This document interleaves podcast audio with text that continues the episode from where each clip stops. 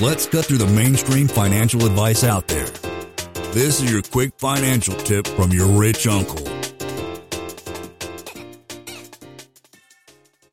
Now, what do you say to this kind of person? They get on the path to financial freedom. It's not going to be like instantaneous as nothing is, but they start to realize that FI is maybe three to six years down the road and they somehow find a less stressful job. They stop caring a little bit.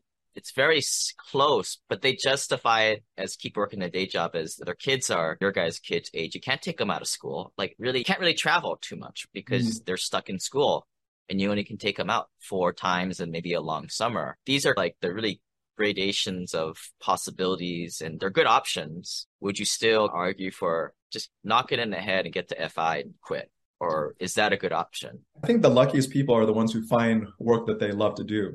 I didn't find that. I was miserable after the first year, but I gutted it out for 13 years.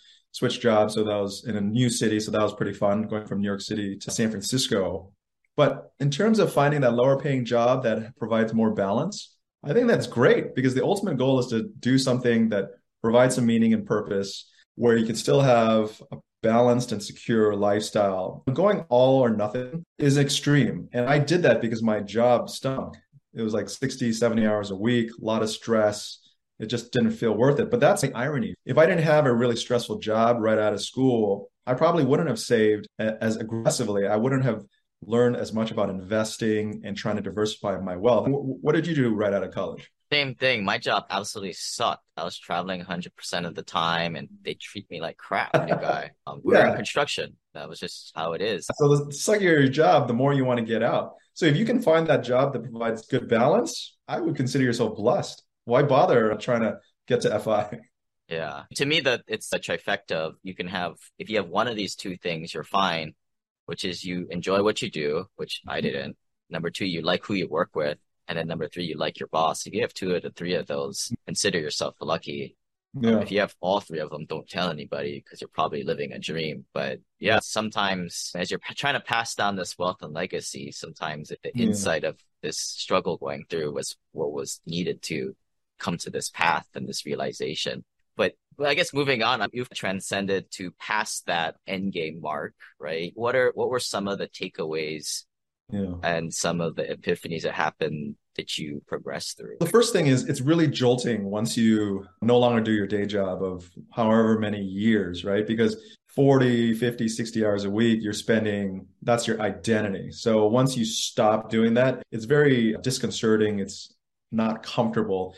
And there'll be a point, maybe six months, maybe a year, where you'll feel lost. You'll not know what to do because there's only so many tennis matches you can play. There are only so many European churches you can see before they all start looking the same. And you need to find uh, something you enjoy doing that provides purpose. Because without purpose, you'll feel lost. You'll probably feel sad. You might even get depressed. And so it shows that money is not the answer to all your problems. Money's money helps with you not worrying so much about money or where your meal is going to be. If you can get those stresses away and provide your for your family you're going to feel less stressed but it still leaves that hole of what to do. So it's important before you leave your job to know what you're going to do. Retire to something not from something. And i recently celebrated my 10 year anniversary of being an early retiree and i called myself a fake retiree because these posts don't write themselves. My book buy this not that took two years to write it takes a lot of work, but it provided a lot of meaning and purpose. And so that's why I feel really lucky. I feel like I have that trifecta that you mentioned. My wife is a really good boss. I like what I do, and I feel like I provide purpose.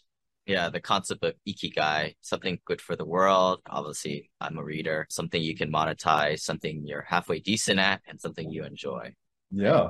But I think if that's rare to find somebody somebody to find something that hits on all four of those check boxes. It's rare but i don't know how many how much effort are we really making to try to get those four things or those three out of the four or two out of the four? You got to be really intentional. If you want to achieve financial freedom you got to be intentional by making a plan reverse engineering that plan and figuring out how to get there by year by age whatever it is. And it's the same thing with finding purpose in your life how we go through the motions and then we wake up five to 10 years later and wonder, what are we doing with our lives or where did all our money go?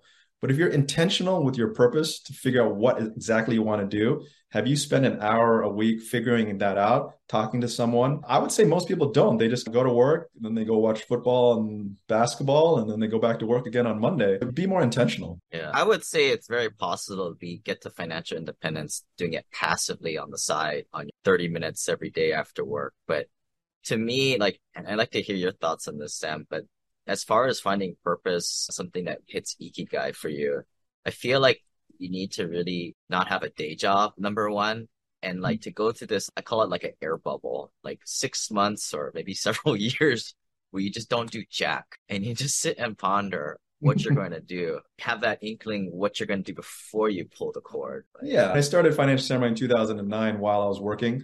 It was a side hustle. It was just my journal, but I loved it so much. I would wake up at 5 a.m. to go write. I would come back, eat, and I couldn't wait to get going writing or connecting with people online after 9 p.m. And that's all I really thought about before and after work. And so it was a point where after two and a half years, I was like, you know what, this is fun. I know it's you can make some money off of it to provide uh, subsidize my severance pay and my passive income. So why not go for it? Because the worst case scenario is I fail and I just go back to work at age 36 or 37. That's the thing. It's like the worst your fears in your head are often way worse than reality.